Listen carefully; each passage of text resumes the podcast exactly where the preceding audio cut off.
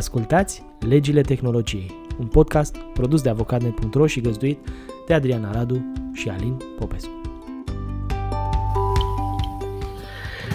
Așa cum uh, anunțam de săptămâna trecută, azi o să vă spunem povestea ultimelor evenimente din China, locul unde companiile de tehnologie, dar nu numai ele, că am văzut Evergrande, e o companie imobiliară care are probleme, mă rog, dar în cazul podcastului nostru ne referim la zona de tehnologie. În China, companiile de, te- de tehnologie trăiesc vremuri grele în ultimele luni. O să vedeți că într-o măsură mai mică sau mai mare e ca și cum ne-am uitat la viitorul reglementărilor din alte state ale lumii, pentru că la momentul ăsta China a devenit un imens laborator de încercare a unor idei care aparțin Partidului Comunist Chinez, evident, dar efectele acestor încercări se vor simți nu doar pe piața financiară, unde sunt turbulențe deja, ci și în spectrul social al reglementărilor din alte state ale lumii, care se vor trezi cu idei uh, în urma experimentelor chinezești. Până... Păi da, că cum s-au trezit, mă gândesc că uh, chinezii s-au trezit cu idei după experimentele europene nu? și americane. Și americane, da, pentru că totul a pornit de fapt de la încercarea nereușită până la urmă a lui Trump de a face ceva cu TikTok, da? de a-l naționaliza într-o formă sau alta, că până la urmă asta, asta a încercat Trump. Dar uite că tot vorbim de americani, Adriana, și tot uh, voiam să intrăm în știri pe scurt și să ajungem după și la chinezi, spre finalul podcastului. Uh, aveai tu un subiect cu NSA și CIA care au spus o chestie da, care și-au instalat, care au decis să instaleze ad blockers pentru că publicitatea online, ce puțin așa zice titlul și așa dezvoltă și articolul, este periculos. so dangerous. Și nu este doar periculoasă, este foarte periculoasă.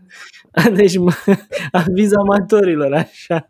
Oricum, uh, uite, uh, din punctul ăsta de vedere, la noi Sper să nu greșesc, încă o dată luați uh, cifra asta cu sare și piper și căutați pe net, dar cred că numărul celor care folosesc AdBlocker nu a depășit încă 30% în România. Sunt tot felul de studii pe tema asta uh, realizate de diverse companii. Chiar sunt curios să caut, uite, după emisiune o să caut astăzi uh, care este volumul sau numărul de utilizatori care folosesc AdBlocker în România și să văd la cât a mai ajuns procentul ăsta de oameni. Da, ei vin și zic că mm, se, pot insta, se poate instala, se poate ajunge cumva pe device uh, conținut uh, malițios, care mă rog, Părerea mea ce... probabil discuția este de third party cookies prin care se poate colecta informația din, în legătură cu utilizator. Uh, înțeleg că na, le teamă de date de locație și tot felul de alte minuni. Da. Da, bine, privind din da, dacă ei sunt un... ochii lor. Da, da, și ei până, ei până la urmă, acolo până la urmă vorbim de servicii de intelligence, nu? Probabil da. că știu mai bine ce se poate face cu datele alea decât știm noi. Titlul ăla o să rămână în mintea oamenilor, să fim serioși. Adică este genul de titlu care e scris cu subiect și predicat, așa iar cei de la Vice uh, chiar l-au scos în față peste tot și sunt sigur că media o să-l preia în foarte multe zone. Uh, da, uite, problema asta cu publicitatea online e o problemă destul de des întâlnită prima vreme în discuție discuții. De ce? Pentru că, mă rog, publicitatea nu mai e ce a fost odată, doar simplu ăla uh, mecanism prin care afișezi cuiva un mesaj publicitar. Acum, de fapt, da, da, da. a mutat uh, balanța, s-a înclinat balanța mai degrabă spre modul în care uh, selectezi oamenii Noi avem o discuție de câteva zile legată de targetare, ce e targetare, ce e segmentare, unde se oprește segmentarea, unde începe profilarea și așa mai departe. Începe profilarea, da. Da, da. E, ăsta de fapt sunt cuvintele periculoase. discuția asta. Da, așa e. Ăstea de fapt sunt cuvintele periculoase în ochii acestei știri. Nu faptul că ți se afișează un uh, mesaj comercial, asta e, mă rog, de când lumea aproape, ci modul în care ajungi să vezi acel mesaj și ce poate ți se mai livrează pe lângă mesajul comercial prin intermediul uh, codului care se afișează în momentul ăla. Bine, da, acum cred că trebuie să punem cumva lucrurile în context. Din punctul meu de vedere, probabil că 90 și ceva la sută din ceea ce se întâmplă este benign. Vorbim de. Nu. Așa e. Așa e. Însă, cu potențial periculos pentru anumiți oameni în anumite contexte, cum sunt uh, NSA și CIA, care, cărora le teamă că le pune cineva ceva într-un device și apoi îi urmărește. Da, ce interesant este că folosesc adblockere, ori și le-au făcut ei, că dacă folosesc third party adblocker, da, da, da, da, s-ar putea să ne protejeze. Da. eventual au plătit la adblocker cumva. Știți că există niște da, uh, sume pe care le poți plăti inclusiv dacă ești uh, companie care livrează publicitatea ca să nu se blocheze mesajele, de aia spun adblockerele, unele dintre ele au așa un mod de a face business care e, mă rog, business, da, uh, din altă perspectivă poate fi privit și altfel. Bun, hai, hai să mergem mai departe apropo de pericolele astea, că parcă te-au auzit uh, și în Irlanda și în Franța când vorbită, tu spuneai că LED-ul ăla de la ochelarii Facebook, de care am vorbit în episodul 1, uh, e prea mic și mă rog, sunt de acord cu tine sau ar putea fi prea mic ca să ia... Pare prea mic, n-am văzut și eu niște poze pe internet, n-am văzut nimic, dar așa, la modul general... Sunt ochelari normali, nu sunt ochelari de aia imensi, da. De cale, da. da. Da, uite, autoritățile și din Italia și din uh, Irlanda și-au manifestat cumva îngrijorat că Ehm, Facebook n-a luat suficiente măsuri de precauție sau nu oferă suficiente măsuri de mhm. precauție mm-hmm. pentru cei care sunt filmați potențial cu ochelarii ăia. Mm-hmm. Pentru că legul în cauză care ar trebui să facă roșu când filmează ochelarii nu e vizibil. Și cum vorbeam noi, dacă ai părul mare, evident că nu o să prinzi părul întotdeauna când mergi cu ochelarii pe ochi sau... Și dacă nu te uiți, că poate nu te da. uiți. Da, nu știu. Sau poate într-o zi cu soare nici măcar nu se vede oricât de vizibil ar fi el așa da. roșu aprins.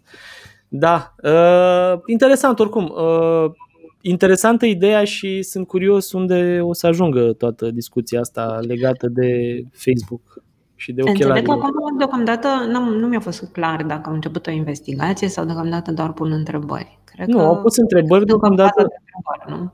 Asta am citit și eu, că au pus întrebări și uh, cumva cu Facebook trebuie să probeze într-o formă sau alta că LED-ul e suficient ca măsură de garanție pentru potențialele încălcări ale drepturilor celor care sunt filmați. Bine, eu sunt convinsă că asta era ce a apărut în presă. Eu nu cred că intrau numai de LED. Probabil. Ei, păi, probabil că cine a scris articolul, dat fiindcă LED-ul ăla era partea cea mai interesantă, a da, Știi da. cum a dezbrăcat toate celelalte elemente din, din știre și a lăsat-o pe asta care prinde la public, ca și aia cu mhm. adblockerul, cu NSA și CIA. Da. da. Uh, bun, hai să mergem mai departe și ajungem în Uniunea Europeană, unde tot pe scurt vorbim despre câteva inițiative pe care se pare că europenii vor să le transforme în legi în perioada următoare. Uh, tu vorbeai de una legată de, sau tu uh, vorbeai în discuția noastră de dinainte de podcast, de una legată de încărcătoare. Da, accesorii, da, accesorii da. de diverse echipamente. Înțeleg că Uniunea Europeană are o directivă în plan prin mm. care să oblige mm, anumiți producători de diverse tipuri de echipamente să standardizeze practic accesoriile respective, să poți folosi încărcători de Samsung la telefon Apple și lucruri de genul ăsta și să nu, mai, să nu le mai permită să schimbe diversele diversele mufe. accesorii și mufe și alte nebunii de la echipamente între... Stau totuși și mă gândesc. Acum, da, n-am foarte mare experiență în zona asta de electricitate, nu știu, inginerie, așa. Uh-huh. Cred însă că problema s-ar putea să nu fie doar mufa. Pentru că, din câte știu eu de la încărcătoarele alea, da, în care înfigem cablu, să zicem așa, și le băgăm în priză, ele au un voltaj și un amperaj diferit în funcție păi, de tipul de telefon da. pe care îl încarci. Probabil că și atunci... și aici să standardizezi. Da, lucrul ăsta mi s-ar părea puțin mai complicat, tocmai pentru că, mă rog, atunci vorbim de niște modificări mai mm. extinse decât uh, redesenarea unei mufe de cablu. Da, Cumva da, vorbim da, de lucruri care țin de interiorul telefonului și de modul în care, eu știu, curent mm-hmm. electric ajunge în el și așa mai departe. Păi probabil de zice Apple să plânge Apple ca asta să blocheze inovația, că probabil dacă trebuie să păstrezi niște standarde care sunt în piață, teoretic în momentul în care inovezi și aduci ceva, nu știu, diferit, extraordinar, piața nu e acolo, cum te aliniezi totuși la da, și din punctul ăsta de vedere, ok, pare că e genul ăla de, uh, cum să spun, bocet, așa, wow, nu mai pot să-mi folosesc eu ecosistemul meu care e închis și care obligă pe oameni să ia încărcătoare noi și așa mai departe. Dar s-ar putea să fie un punct de vedere valid aici, pentru că cum construiești prin intermediul unei legi un sistem care să fie unic și în același timp să-i dai posibilitatea să evolueze. Mm-hmm. Știi? Da. Și să se diferențieze, că până la urmă... Evident. Pentru că la ei și asta e diferențierea, da, da potențială. Da, da, da. Nu știu cum or să ajungă. Probabil că Habar n-am, dar înțeleg că asta, aici vorbim, discuția nu e numai despre telefoane.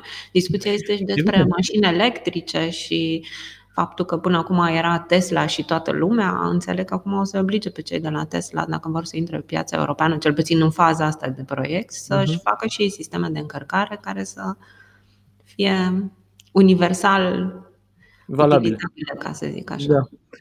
Da, bă, uite, interesant de urmărit știrea asta. Stau și mă gândesc tot, știi, în același timp, iar că vin cu tot felul de uh, ipoteze de astea ciudate, dar uh, dacă stai să te duci în America sau în Australia sau în China da.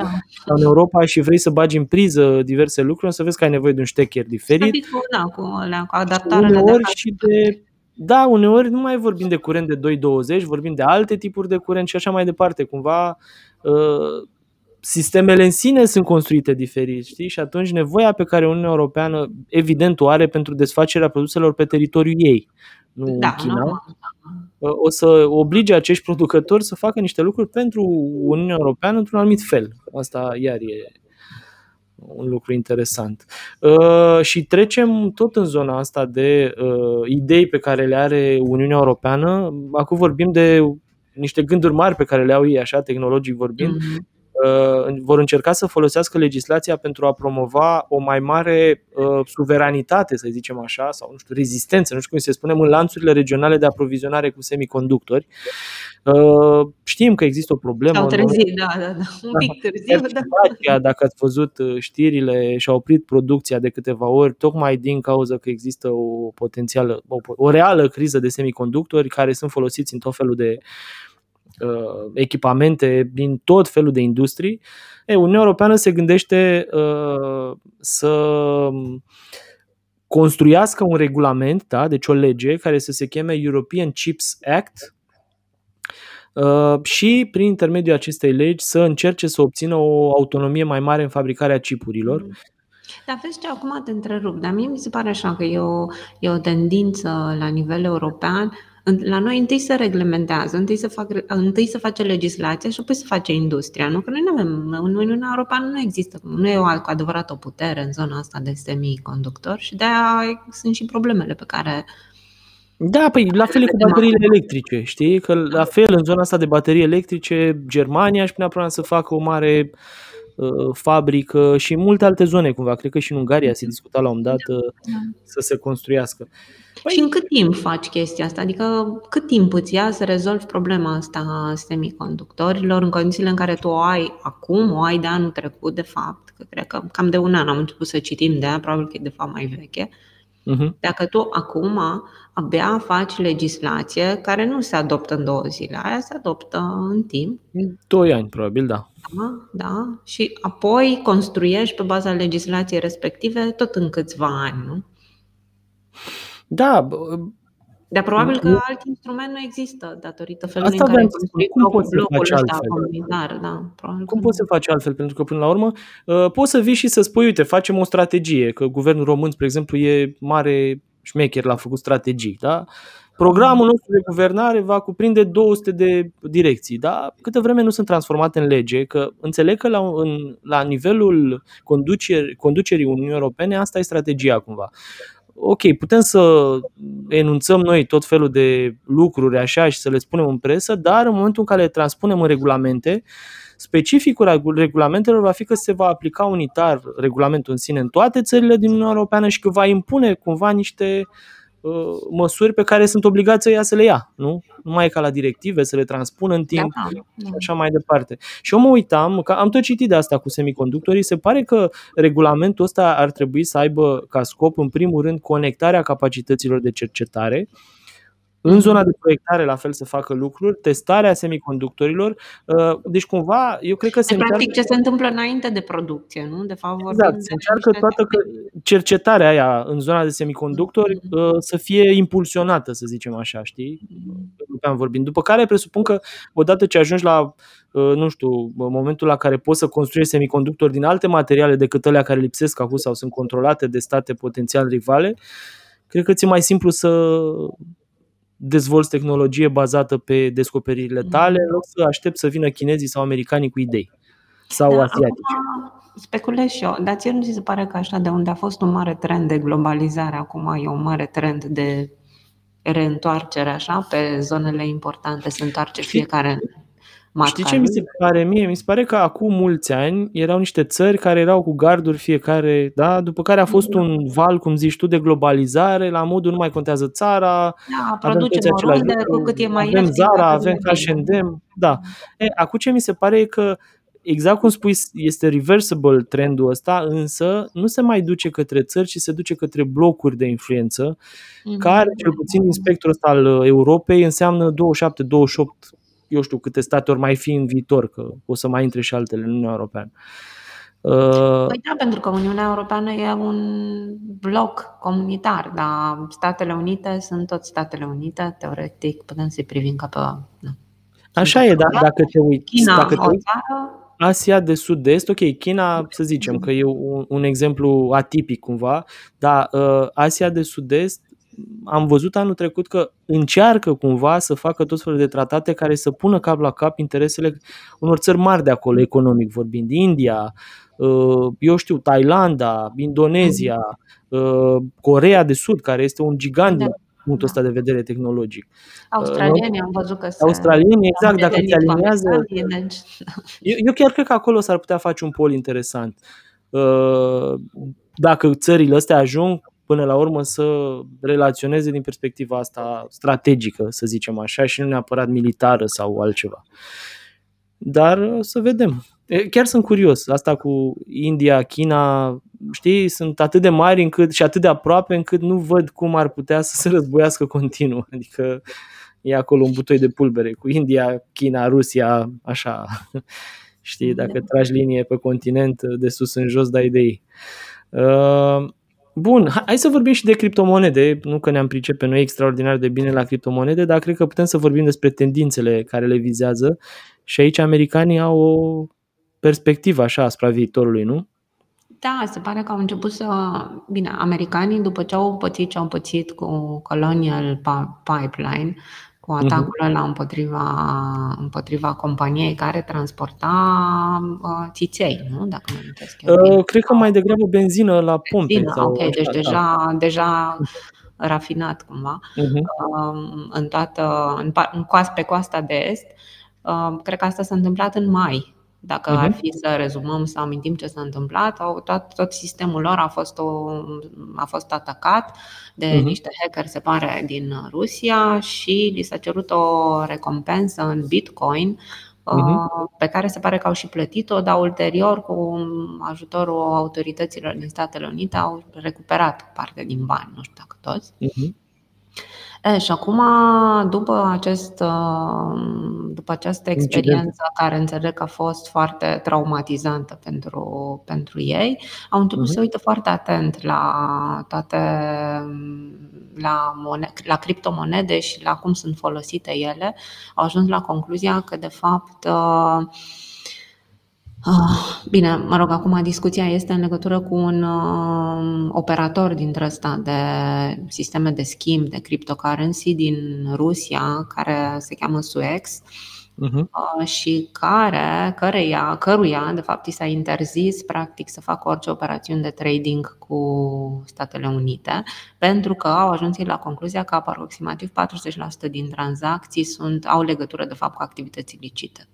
Uh-huh. Și se pare că ăsta e trendul, că se vor uita la mai mulți operatori din domeniul ăsta, nu numai la uh, Suex. Sunt tot felul de voci că, de fapt, uh, uh, criptomonedele astea sunt prea mult folosite în activități legale și prea puțin reglementate și că ar trebui să existe totuși un control uh, mult mai puternic uh-huh. în legătură cu ele și probabil că o să vedem legislație, probabil că o să vină în uh, Uh, perioada următoare, pe măsură, ce, pe măsură ce încep să înțeleagă, pe măsură ce urmăresc, încep să aplice sancțiuni, probabil că o să vedem și niște reglementări mult mai stricte. Ale domeniului și nu numai în Statele Unite, că Biden nu a rămas la nivel de Statele Unite. El, din ce mi-am eu, știi că am, cred că am și avut o știre.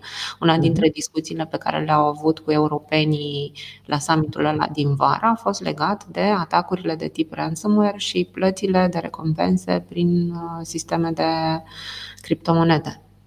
Mm-hmm. Da, uh, vom vedea. Și înțeleg că s-a dus să discute inclusiv cu Rusia despre subiectul ăsta, așa că... De principiu, așa să discute, da. Acum treaba lor cum discută. Da. Noi vedem. Așa, așa facem și trecerea, cu știrea asta facem și trecerea către subiectul mare, cel legat de China, pentru că în China da. o să da. vedeți uh, povesti mai multe. Uh, în China... Da, ție așa, ca să nu trecem așa brusc. Ție da. cum ți se pare? Ți se pare că e nevoie de mai multă reglementare în domeniul ăsta al Evident, mi se pare că e nevoie de reglementare și ne-am propus amândoi să urmărim subiectul ăsta pe parcursul sezonului 2, tocmai pentru că credem că a ajuns la punctul ăla de fierbere uh, în care va trebui cumva pus pe masă destul de transparent ce sunt criptomonedele și cam care sunt uh, implicațiile utilizării criptomonedelor și la nivelul ăsta macro al economiei, dar și la nivelul, exact ce spuneai tu, activităților licite și modul în care se pot spăla bani relativ ușor folosindu-se astfel de instrumente financiare.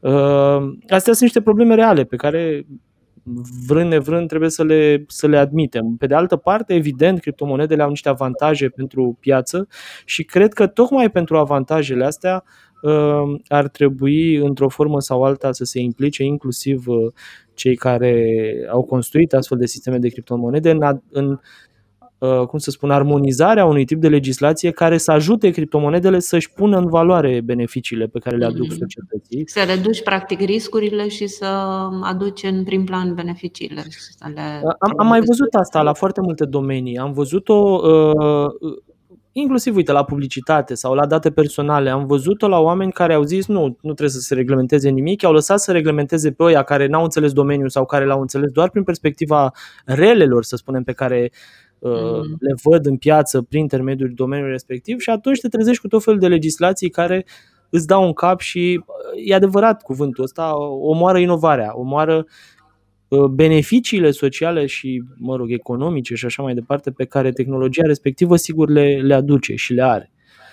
Uh, și, mă rog, mi se pare că, și uite, și la nivelul ăla mai de jos al blockchain-ului, da, care are foarte mare legătură cu cripto, uh, e nevoie de reglementare din ce în ce mai bună, tocmai pentru că blockchain-ul are uh, potențialul de a schimba dramatic societatea din foarte multe puncte de vedere. De asta și cred că în anii următori o să fie reglementare la greu acolo. Da, probabil că cred că primul lucru, așa în capul meu, ar trebui să, să ajungă să fie înțeleasă suficient de bine toată tehnologia asta, să nu fie un exotism, de fapt. Despre asta e discuția. mai exotism și se transformă, se duce în normal, cred că abia atunci poți să o reglementezi știind ce faci. Și uite, poate în viitor, ok, uh, săptămâna viitoare ziceai că poate vorbim de profilare și de alte lucruri legate de ea și da. să-i facem pe oamenii care ne ascultă să înțeleagă de unde disputa noastră cu privire la ce e profilarea și unde se termină și unde începe altceva sau mă rog, de unde începe profilarea și unde se termină altceva mm-hmm. și de ce e importantă discuția asta, că nu e doar o discuție filozofică și teoretică. Uh, poate în viitor luăm domenii din zona asta legate de blockchain mai degrabă, de cripto, nu știu, smart contracts sau alte lucruri care o să vedeți, dacă le înțelegeți și înțelegeți ce fac cu adevărat, o să vedeți, e așa vizibil uh, de la distanță uh, efectul benefic pe care un astfel de uh, lucru îl va avea asupra societății în viitor și cât de ușor se vor, transform, se vor putea transforma aceste smart contracts în potențiale smart laws, în legi smart și așa mai departe. Da? O să vedem. Uh, Așa trecem la ultimul subiect, cel legat de China. E puțin mai mult de discutat aici, dar o să încercăm să ne limităm la 7, 8, 9 minute, tocmai pentru că ne-am propus să ținem podcastul la 30 de minute per episod. Ehm, de la suspendarea... Da, ceva, până înainte să intri așa în, în discuție, că e clar că acolo s-au întâmplat o grămadă de chestii și o să le discutăm. E doar senzația mea, adică eu tot timpul am avut senzația că subiectul ăsta de viață privată trebuie uh-huh. să pornească de la protejarea persoanei fizice. Dacă în, în cum să zic, în centru da, în centrul acestei legislații este de fapt persoana fizică care are un drept la viață intimă, familiară și privată și de aici toată. Uh-huh. Așa cum am văzut eu legislația din China, ea pornește ea pornește, tu o vezi ca pornind de la interesul persoanei vizate sau pornește de la interesul statului în legătură cu ce fac persoanele? E perfect adevărat ce spui. Cred că pornește de la un concept uh, pe care chinezii îl văd altfel decât îl vedem noi, de la ideea de suveranitate, cumva. De la mm-hmm. ideea că, așa cum pe vremuri, uh, nu știu, toate rezervele de petrol ale unei țări sau de aur ale unei țări trebuiau ținute uh, Uh, foarte bine și să nu le ia străinii să fugă cu ele. Acum... De la interesul public, nu? Cumva. Da, deci da, da. de la interesul da. privat, ci de la interesul public. Da, da, da, da. Chinezii așa pun problema și bineînțeles că ambalează mediatic vorbind situația și în așa fel încât să pară că e în interesul cetățenilor lor. Dar să știi că mie nu mi se pare o abordare pe care alte state nu o au. A, n-am zis chestia asta. Mi se pare o abordare diferită. Dar mi se pare uh, evoluția abordării pe care am văzut-o până acum la GDPR și așa mai departe și Uniunea Europeană deja, dacă stăm să-i citim regulamentele, cred că tot în zona aia se duce. Peste tot se vorbește de suveranitate. Cred că am citit al treilea sau al patrulea proiect de regulament care are în vedere recâștigarea suveranității blocului comunitar în fața nu știu căror atacuri și așa mai departe. Știi? Uh, și cel mai bun exemplu este acea obligație pe care și GDPR o impune, da, deci în Europa civilizată, de a păstra datele în interiorul blocului comunitar. Deci nu poți să transferi date. Comunitare, da. Evident, nu poți să transferi date în alte țări care teoretic au un nivel de adecvare, cum se spune, mai mic decât ăla pe care îl propune Uniunea Europeană. Chinezii au zis că e mai simplu, nu poți să le transfer și punct. Deci poți să stai și în cap că nu le poți duce, ei nu cred că există un nivel mai bun ca al lor, motiv pentru care nici nu și-ar pune problema. Dar hai să vedem așa pe scurt câteva lucruri despre ce s-a întâmplat la chinezi. Uh, de la suspendarea listării la bursa Ant Group în noiembrie, v-am povestit de asta. Ant Group este uh, partea concernului Alibaba, al lui Jack Ma, Beijing a început o analiză fără precedent a sectorului său tehnologic. Printre victime se numără unele dintre cele mai importante companii, Tencent, care e un conglomerat de internet. Meituan e o, un, o piață de livrare de alimente, cred că seamănă foarte mult cu ce facem noi acum, ce se întâmplă în România cu Food Panda sau, da? Mm-hmm. Sau Bringo, cred că mai degrabă, uh, dacă înțelegeți ideea. Pinduoduo, care e un fel de Amazon, da? comerț electronic. Didi, aplicație de ride hailing, un fel de Uber. Full Track Alliance, care este o aplicație logistică de marfă și așa mai departe. Același gen de acțiune a fost pornit de către guvernul din China și împotriva criptomonedelor. Uh, privită de la suprafață, genul ăsta de represiune pare o ciocnire între Partidul Comunist Chinez și sectorul tehnologic. Însă dacă da, stăm să ne uităm... Pentru că per, per, percepția din afară era că ei se, e acolo mână în mână, cu, cumva lucrurile se întâmplă coordonat și E, o să, pare că vedem. Așa, nu? o să vedem dacă mie mi se pare interesant că ei cumva, uh, cum să spun, m-am uitat la foarte multe comentarii și te-ai uitat și tu la foarte multe comentarii mm-hmm. și am ajuns la concluzia că sunt trei laturi importante la întâmplările astea. În primul rând, există o anchetă extinsă cu privire la practici anticoncurențiale. Un lucru care se întâmplă peste tot în lume, mă rog, okay. magnitudinea în China e mai mare decât în alte țări, dar să zicem că asta e un, e un proces uh, similar. O revizuire a legislației privind datele personale și securitatea acestora, iar ăsta e un alt mecanism și un alt proces care se întâmplă în China, dar cel mai interesant proces este așa numita analiză extinsă asupra excesului capitalist. Dacă ne uităm la antitrust, uh, la practici anticoncurențiale, o să vedem că, uh, nu știu, s-au întâmplat diverse lucruri Uh, există un uh, fel de, cum se cheamă la noi, uh, Consiliu de, nu, de combatere a discriminării. Deci la noi, Autoritatea de Concurență din România, am scăpat cu numele. Consiliul Concurenței. Consiliul Concurenței, așa. Echivalentul chinez se cheamă Administrația de Stat pentru Reglementarea Pieței și uh, anchetele lor ei sunt înfițați în 2018, anchetele lor au vizat cel puțin 35 de companii de internet uh, într-o gamă largă de sectoare, dintre care unele au fost deja amendate din companiile astea. Alibaba a devenit prima și cea mai mare victimă a acestei anchete când a fost amendată cu 2,8 miliarde de dolari în 10 aprilie anul ăsta. Trei zile mai târziu, 34 de uh, companii de tehnologie au fost chemate de autorități uh, pentru a analiza practicile de concurență.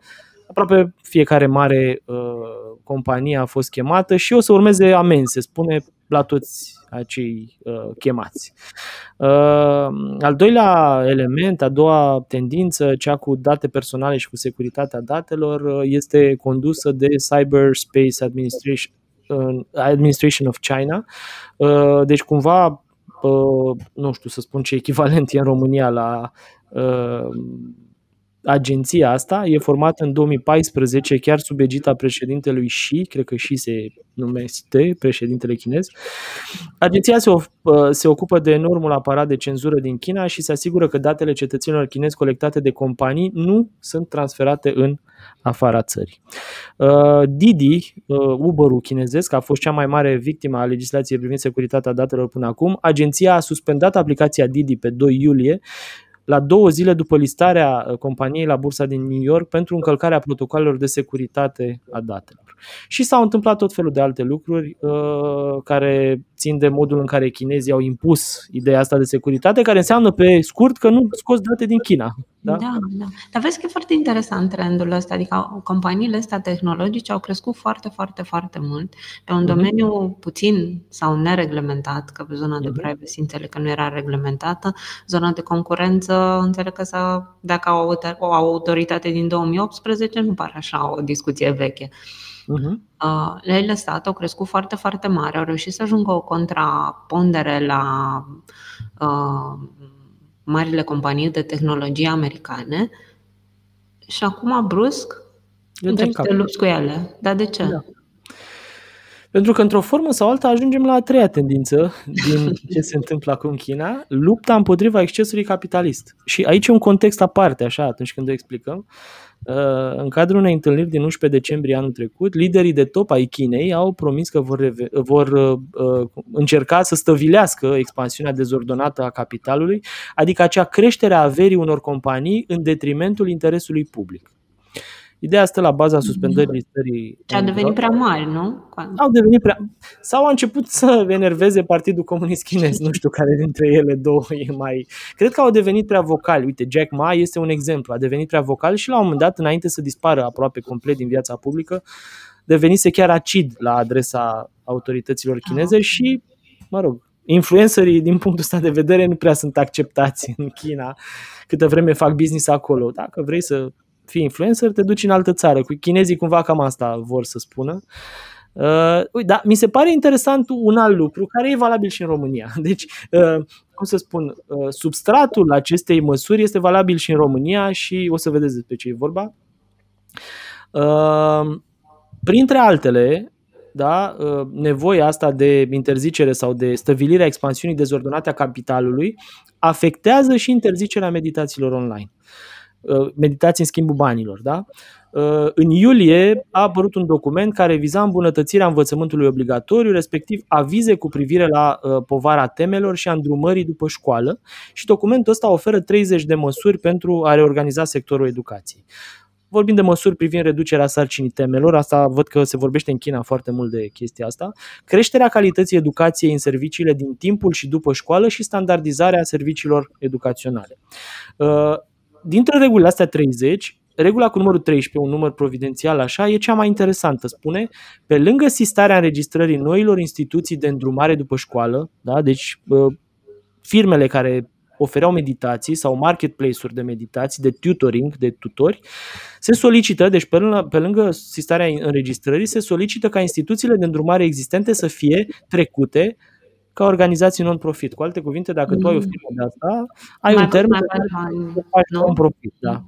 da, păi până la urmă implicațiile astea sunt... Uh, Sau mă rog, poți să faci bani, dar nu în scop uh, Exact. Fit.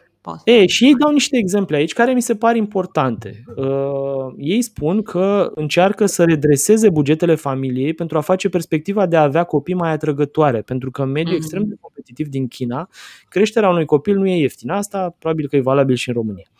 Deși, dacă stăm să ne gândim la protecția pe care statul o oferă în anumite uh, momente și așa mai departe, s-ar putea să nu fie valabilă, dar și tu și eu avem copii, uh, mă rog, fita încă nu-i la școală, dar eu spun că mă uimește faptul că văd copii în clasa a doua care fac meditații deja, la română da, și matematică. Mă, uimește, mă uimește nebunia asta de a da, nu știu, mii de lei în fiecare lună la meditatori pentru că copilul în clasa a doua trebuie să fie mai bun decât e. Și chinezii cumva asta vor să spună că părinții cheltuie adesea peste 600 de dolari pe lună pentru meditații private, cu mult peste venitul mediu al gospodăriei. Prin urmare, tinerii chinezi par să nu-și mai dorească copii, prea multă bătaie de cap și prea costisitoare, având în vedere costurile medicale, de proprietate și educaționale.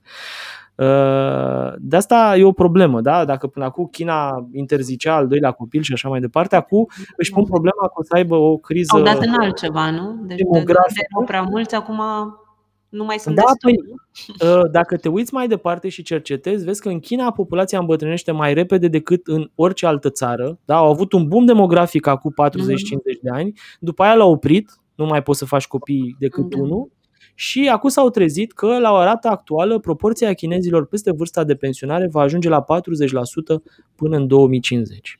Wow. Din păcate pentru noi, la noi, undeva în 2035 am văzut statistici care spuneau că uh, proporția majoritară a românilor va trece de vârsta de pensionare undeva 2035-2040. La noi se și depopulează prin plecări masive în sănătate și e și sporul negativ uh, natural. Uh, da, asta, asta e o problemă reală uh, pe care chinezii au încercat cumva să o rezolve prin metodele lor care, mă rog, n-ar funcționa presupun. Sau ar funcționa asta în Europa? Că eu nu cred că e posibil la un moment dat să interzici meditațiile online. Ai putea să faci asta? Nu știu dacă fix asta, dar știi cum e. Probabil că eu nu-mi dau seama dacă problemele sunt similare, știi, în Europa versus China, ca să poți să aplici aceleași metode, habar n-am, nu. Nu-mi dau seama. Probabil că n-ai putea să interzici, dar tot așa se va ajunge la, se va ajunge la niște alte tipuri de interdicții. Da, uite, mă uit mai departe. Chinezii au interzis într-o anumită formă jocurile online pentru minori. Da? da. În momentul ăsta, uh, din august, deci de o lună, mm-hmm. jocurile sunt permise pentru copii numai timp de o oră pe zi, între orele 20 și 21. Eu stăteam și mă gândeam că, uite, probabil că nu e chiar așa de greu. Sunt unele lucruri care odată ajunse la noi nu vor mai fi chiar așa de greu de acceptat. Știi, când ne uitam la chinezi, când a început pandemia, cum mergeau pe stradă cu măștile pe față, cum mhm. stăteau cu mănuși și ziceam, mamă, ce nebunie, nu se întâmplă niciodată în Europa. Mm. Mm-hmm. Mm. fapt, asta ar trebui să fie concluzia, că până la urmă de asta, uh, cum să spun, uh, și vorbim despre subiectul ăsta. Da, chinezii sunt chinezi, până la urmă ce se întâmplă la ei rămâne la ei, dar nu e adevărat că genul ăsta de atitudini și de măsuri va fi împrumutat de alte state și uh, s-ar putea transforma într-o modă. Și de-aia cred că meditațiile nu știu dacă sunt în pericol, dar s-ar putea ca un anumit mod de a face lucruri să fie în pericol. La fel și în ideea asta de jocuri online. Uh, dependența de jocuri. Apropo de asta, chinezii aveau într-un articol uh, o referire la jocuri care mi s-a părut foarte interesantă. Li se spunea că sunt opium spiritual. Uh, ideea de jocuri online. Cu alte cuvinte, generează în creierul dependentului cam aceleași tipuri de manifestări ca și acelea. Băi, eu nu m-am jucat foarte mult, dar presupun că e așa. La fel cum mă uit la telefonul mobil de sute de ori pe zi, presupun că e așa. Dependența cred că creează genul ăsta de... Uh, tehnologia creează genul ăsta de dependență.